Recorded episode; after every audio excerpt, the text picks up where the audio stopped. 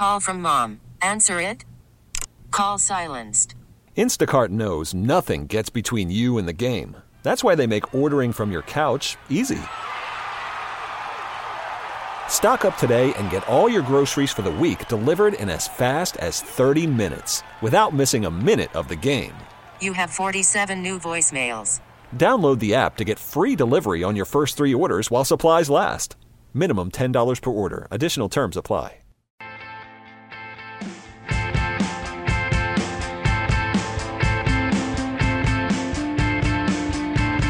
Biggest thing and the most impressive part of Josh Allen's game, I think, has nothing to do with his game itself. It's his mentality. I think he's extremely cognizant of what he can and can't do, at least to us, at least when he's speaking to the media and he's trying to relay his thought process to us. He knows what he needs to improve on, and he generally did a good job of improving in any specific area on a week to week basis. That is Marcel Louis Jacques of ESPN. I'm with Howard and Jeremy yesterday. We're about to talk some Bills. And also a lot of UFC here coming up with Matt Parrino. Always love having Matt on. And Matt, I think the biggest reason I always love having you on is uh, typically that means there is a big uh, marquee fight coming up on the weekend when uh, when we talk. So uh, how you doing, man? I'm good, man, and, and you hit it right on the head. I mean, this is this is the biggest fight. I, I, I mean, even going back to the Habib fight, I mean, this one just feels like it's truly like Conor McGregor returning. And Right. you know, when he's when he's fighting, I mean, it's it's a takeover that whole week, and uh, I've, felt it since Monday. And as the weeks gone by, I mean, what are we? We're about 30 minutes away from the press conference. I'm giddy, man. Mhm. I can't wait. Yeah, we'll we'll get you out of here in time to see the press conference too. I'm, I'm looking forward to watching that later back or back later myself. Before we do get uh, full swing into Conor McGregor returning this week against Cowboy Cerrone, um, I do want to ask you a couple of Bills questions though because it's still fresh on the mind and I read a couple of interesting things that you wrote last week. I want to start with you on the offseason, not necessarily looking back, but looking forward. And I, like Mar- the guy we just played, Marcelo Louis Jacques from ESPN, I- I'm sure you've had run ins with him, of course. He is maybe one of the few I've heard think that the Bills don't necessarily need to go out and get that bona fide stud number one wide receiver. Um, and to me, I hear that. I think I, I hear what he's saying, and I, I, I like what he's saying in that they shouldn't just be reckless and just go get the guy no matter what. But I don't know. I don't know how you can't watch this team after this past this past year and think that the Bills don't need that 50-50 ball, uh, true number one receiver in front of John Brown. Yeah, I, I'm more than run-ins. I mean, he's a good friend of mine. Uh, he's been such an addition to the beat. This is my second year on the beat, and adding Marcel has just been unbelievable. But I get kind of what he's saying, um, in that if you look at the entire plan that Brandon Beane and Sean McDermott have kind of implement, implemented here, it's a very patient approach, and they want to build through the draft. So going out and getting a big uh, free agent, whether it be an AJ Green or an Amari Cooper or even a Breshad Perriman, who, let's be honest, probably made himself a lot of money in December. I mean, you're going to really impact your cap uh, for a spot that you know really the you could probably get a better player long term in the draft. So I think that there has to be some urgency in terms of getting in the draft after skipping it last year and you know going and getting a couple position players. Uh, maybe Brandon Beane thought that this year was the year to target a wide receiver because of the depth of the class, but I will disagree a little bit in that I do think that that game breaker is missing from this offense. I I like Devin Singletary a lot. I like Dawson Knox a lot.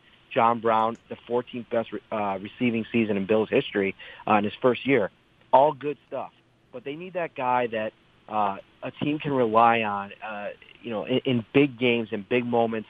Other defenses, other teams can't take him away, and, and they don't have that guy in this offense right now. Right, completely agree. The other the other thing that I've been thinking about a lot in terms of what they need on the offense because they I mean they were a playoff team this year. We know they have some holes, but there's not a lot of things that they desperately need.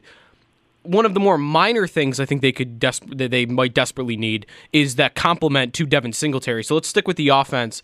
The running back position this offseason, I'd like to see them get a scat back type to complement Singletary. I think Singletary's style fits very well for that first and second down type of running back between the tackles. He's, of course, capable of being the pass catching back as well. We saw him doing pretty well in that role this season. But I'd like to see the Bills add another, you mentioned game breaker. Just a guy you could dump a screen pass off to eh, from the running back position this season. That hey, he is a threat. He's not always going to do it, but he's a threat at least to take it to the house in any given play. Yeah, I think you know two two guys that really jump off to me. One, I'll credit uh, your your tag team partner Nate Geary. We were on Instagram mm-hmm. Live earlier this week, and he mentioned uh, Matt Breida uh, as a guy that really stands out in that department. He's a restricted free agent, but I mean, I watched him a few times this year, and while he had some fumbling issues at times, he is that kind of game breaker. And the other guy is Kenyan Drake.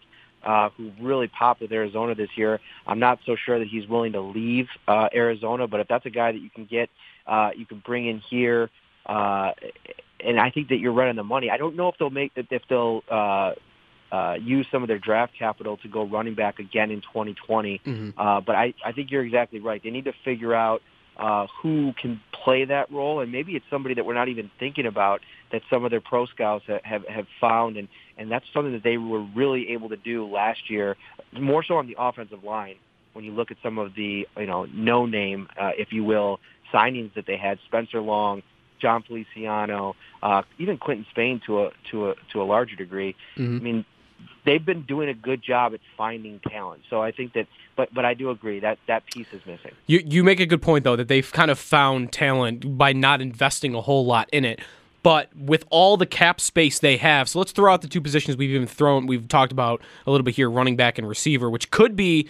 I guess we could include running back in this too. I just I really hope they don't go out and just sign Derrick Henry to a monster contract or Melvin Gordon to a monster contract. I hope that they don't do that. But is there another position you're thinking about that, hey, they've got all this cap space, maybe they will go out, use a big chunk of it on this? Yeah, that's one of my actual, uh, you know, we're putting out our 50 free agent targets for the Bills, and I have this one pretty high, and it's Anthony Castonzo if he decides not to retire. Uh, left mm-hmm. tackle with Indianapolis Colts. I think that's a piece – um, you know, Dion Dawkins did such a great job this year, and, and he wants to be a left tackle, and I think that they even view him as a left tackle. But if you can make a move to bring in a Pro Bowl or potentially even All Pro caliber left tackle, who, by the way, there's a connection there with Bobby Johnson. His best season was under Bobby Johnson uh, when he was the assistant uh, offensive line coach in Indianapolis in 2018. And oh, by the way, that was one of the best seasons that Andrew Luck had, especially from a, a sack perspective on, on the offensive line. I just think that that if you could go out and get another uh, blue chip type player on that offensive line, it changes everything. And and there was a there was a lot of times this year that yeah, could they have used a playmaker? Of course, but they also could have used the the, the line to hold up in, in big spots. And I go back to that Houston game, and uh, one of the one of the sacks where you know the protection just completely broke down, and Josh can't take the sack, but he also needs a little bit more time to try to make a play uh, at the end of a big right. game. And so I, I think that that's a guy that you know it just makes too much sense if he does decide to keep playing. Uh, you know, I've heard that there everybody just raved about Bobby Johnson in Indianapolis, so I'm sure that the relationship is really strong there. And Bobby Johnson was a big uh, a big reason why Jon Feliciano, uh, Brandon Beane found Jon Feliciano. So uh, that's just a name to watch, something to think. And I think that the offensive line could use another big time player a la a Mitch Morse to really mm. bolster it. I, I love that as an idea. I haven't thought a lot about the offensive line or Castonzo as an idea, but I'm always a fan of even philosophically, like if you can add an all pro talent go get him and then figure out how the other moving pieces can fall into place afterwards. Um, but if you can get a guy like that, then you you have to do it because you're improving on that position if you do.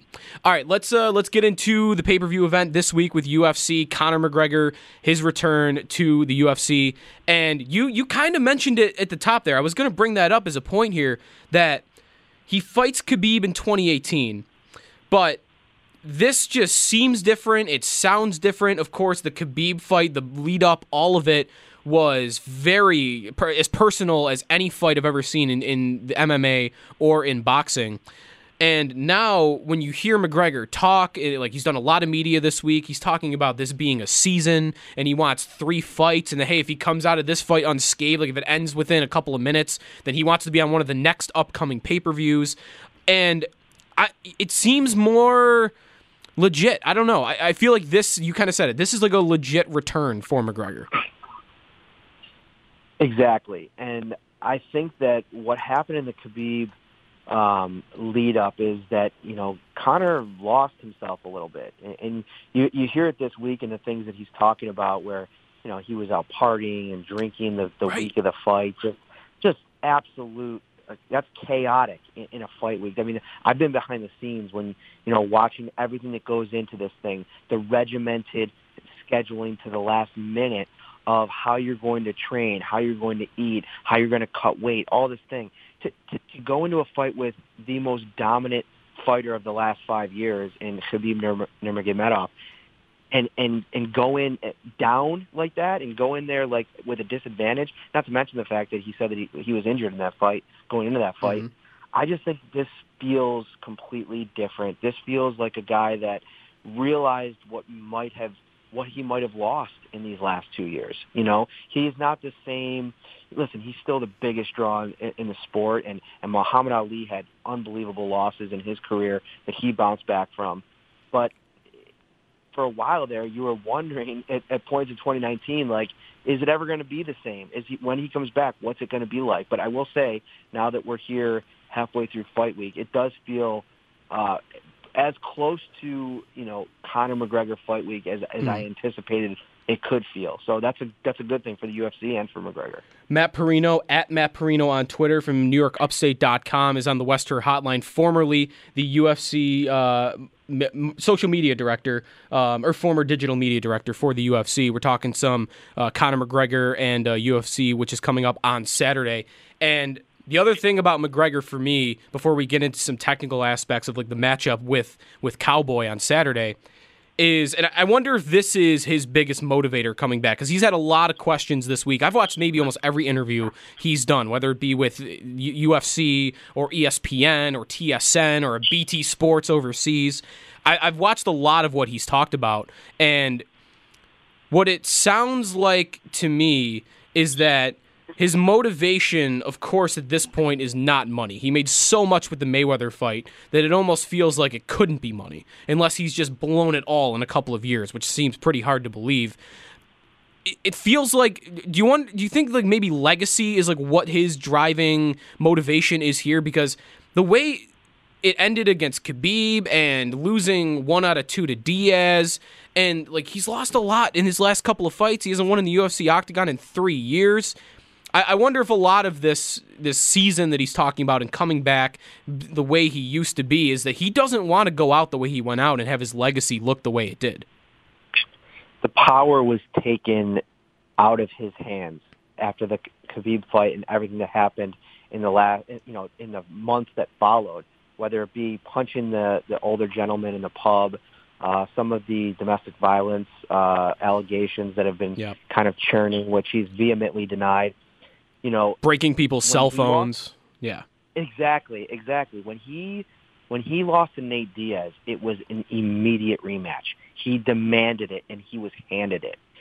When when Habib, when the Habib loss ha- happened, he wanted that rematch as well, and, and he was not granted that. Whether it be he wasn't granted it because he didn't deserve it, or because he had other things that you know were were holding him back from it, the power was gone. And so I think he was humbled a little bit in, in this whole process. And I think that that's what we're seeing this week.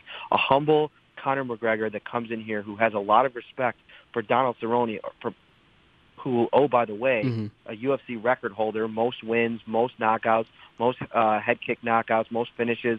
This guy is, is literally uh, an icon in the sport. I mean, I, I don't think even people will really appreciate what Cowboy Cerrone has done in this sport until you know ten years after he's gone, because he has lost a, a bunch of fights. But it's because of the insane pace that he's kept up his entire career. The guy fights every couple months. It's it's unbelievable. It's Right. it's it's never been accomplished, and so it, it's a great matchup because now he gets the shine that you know only really comes with a Conor McGregor fight. I mean, you could fight for the for every title that is out there. I mean, you could be Henry Cejudo with two titles and you know come up with a whole little altered you know uh, gimmick, and it's still not as big as fighting Conor McGregor. And so you know this is a this is a legacy. You know his legacy is on the line. I I, I said it this this week on on, a, on another show I was doing. Mhm. It's it, it's a gamble. If he comes back and, and he is not the same Conor McGregor, and oh by the way, he broke his hand, his left hand, the moneymaker in training before a fight that he was trying to get uh, middle of last year. So what th- what's that going to be like? That's a question going into this thing. But if he doesn't come back and dominate and be the you know Conor McGregor that everybody remembers, I mean his his brand is going to take a hit because after all, all the great one-liners and all the great press conference moments, the Conor McGregor uh, business is based on winning and based on the way that he won and the way that he embarrassed champions. I mean, Jose Aldo in 13 seconds, Eddie Alvarez, the wrestler at a weight class up, just completely outclassing him and knocking him out in the second round. Nobody did that to the Underground King. And Conor made it look easy. That was how he built the brand. And now what you have is, you know, uh, he showed up and fought Floyd Mayweather, and he was respectable in that fight, but a loss, and then got embarrassed by Khabib and, and embarrassed by a whole lot of other things. So a lot's on the line for him this week. I, I think he's got his head screwed on right this week, and he sounds good, and everything looks good. And, and usually when he's motivated, that's a dangerous opponent uh, that the Cowboys going to face.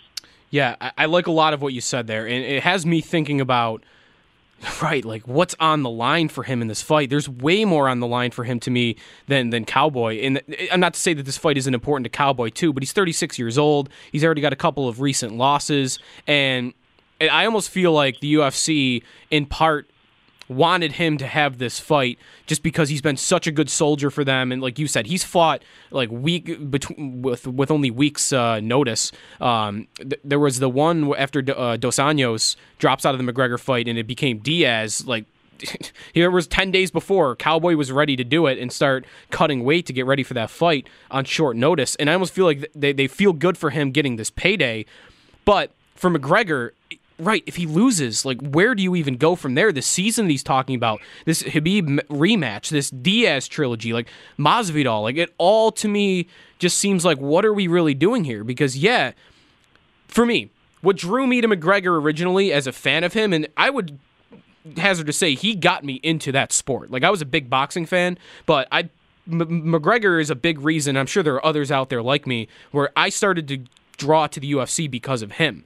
Well, why was that? It was because yes, he, the, the the talk game was awesome. The press conferences are hilarious, and he's so witty in them. But he always backed it up. And now, if you go three out of five fights losing, and you haven't won in the UFC in three years, then to me, all of that could go up in smoke. I don't want to spend too much time talking legacy with him here because I do think the fight itself is interesting. So I want to talk to you technically about this fight between McGregor and Cowboy. I think a lot of people that don't really know Cowboy that well think that he's just going to try to take McGregor to the ground and that oh grappling is what he's going to try to his his method of victory in this fight. And I do think of course he's a better grappler, he's better on the ground than McGregor is here, but for those who have watched Cerrone, like he likes to stand up and trade. So I think this could just be a flat out war. I think it's going to be a war, and I think that uh, Cowboy has come out and said that his plan is to stand up with him. He wants to see what what the big deal is uh, all about, especially at 170, where I feel like he holds the advantage because if you go back to the Diaz fight, uh, Conor came in on, on, weigh-in day like four or five pounds under the 170 limit. And so he's going to be a small 170 on fight night. So it, it's it's kind of finding out does that power hold up. And the one thing I will defend Conor a little bit uh, about, listen, all the takedowns against Khabib. Khabib is the most dominant wrestler that's ever competed mm. in any weight class. I mean, the guy is just an absolute mauler. Uh, I mean, you could make an argument for Daniel Cormier or Cain Velasquez, but Khabib is just a different animal. So take that out of the, out of there. The way he has fought, the few wrestlers that he has fought, I've been pretty impressed with with Conor and his ability to not only uh, survive on the ground but get back up in, in certain instances, defend the takedown. Um, I, I think he'll he'll have a real good chance at not only defending the takedown but holding his own on the ground. I mean, his coach John Kavanagh is a jiu-jitsu uh, expert. I mean, that's uh, mm-hmm. I, I'm pretty sure he has his black belt as well. So if wherever this fight goes, I'm confident that either of these guys are are going to be comfortable. Uh, they're both veterans. Cowboy is a, a super veteran. I mean, the guy's been doing it for mm-hmm. years and years and years, more than probably anybody. I mean, 50 fights under the Zuffa banner, whether it be WEC or UFC, that's absolutely unbelievable stat. Uh, but what I think it comes down to is uh, Don, or uh, Gilbert Melendez put out a good piece with ESPN with Dominick Cruz. Uh, I, I retweeted it. Oh yeah, and he this, basically yep. said, yeah, he basically said that because of Conor's footwork and the way that he bounces in and out, he's untouchable for the first seven minutes of the fight because that's when the cardio's up, that's when he has all the energy, and he can really just just keep you at bay and launch that left hand. And so that ca- causes a problem for Cowboy because he's a slow starter uh, historically. So if he's a slow starter, if he comes out and gets dinged early, I mean, it takes me back to that Rafael Dos Anjos fight years ago when he finally got his title shot and got starched in the first round.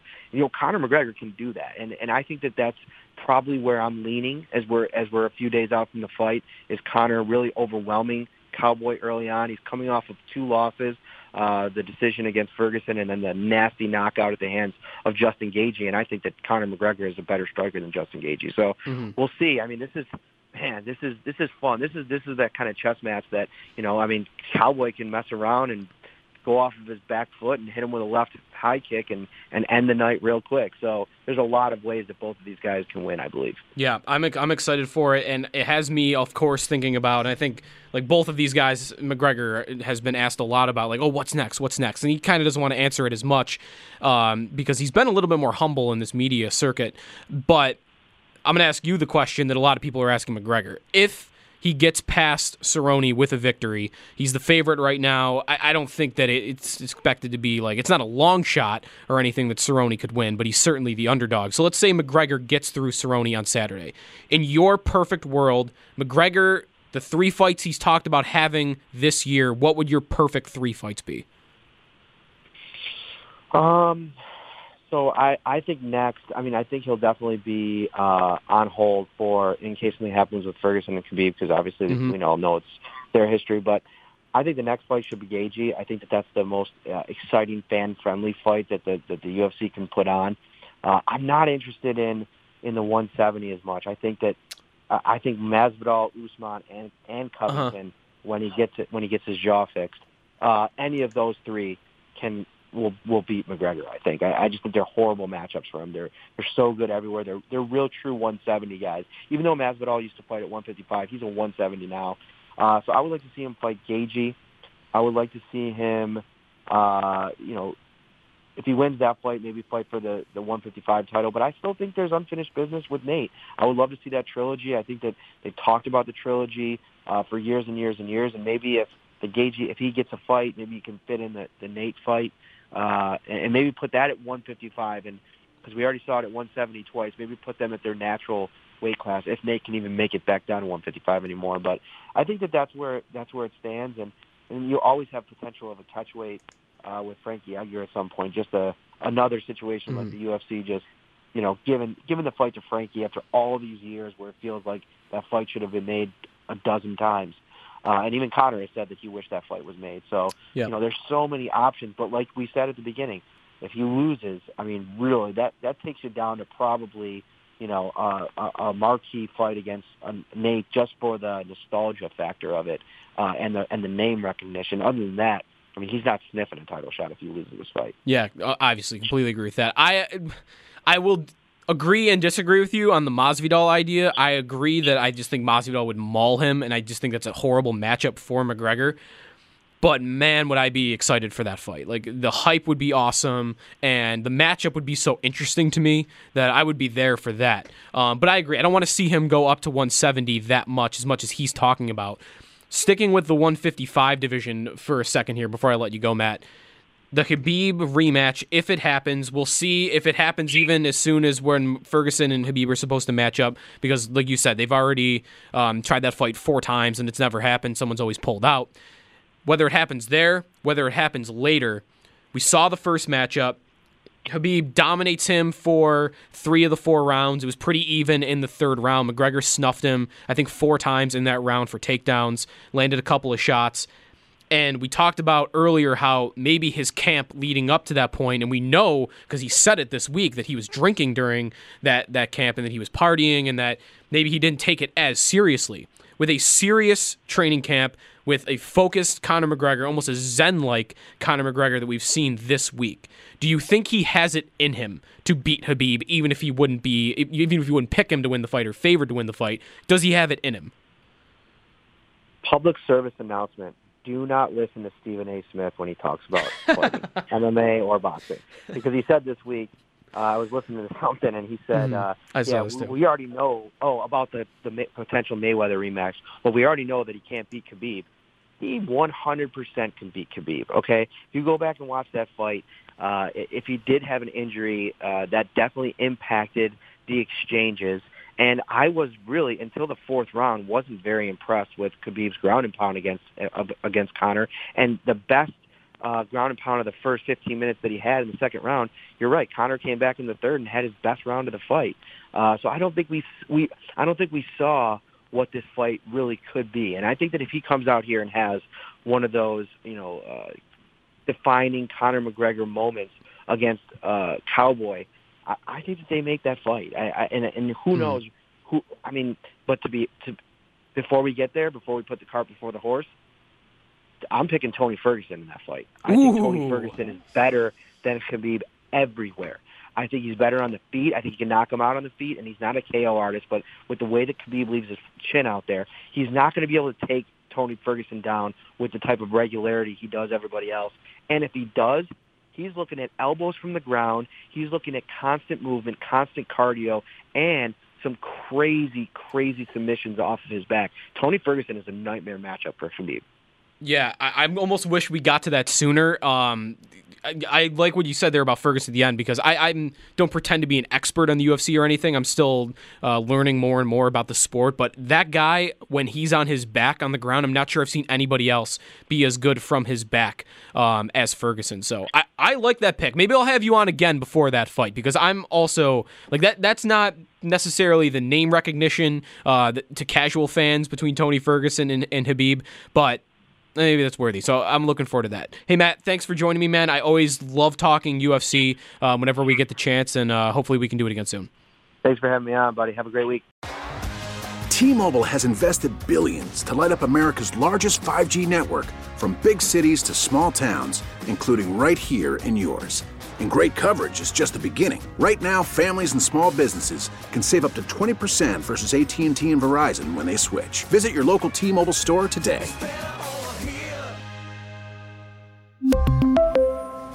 Plan savings with three lines of T Mobile Essentials versus comparable available plans. Plan features and taxes and fees may vary.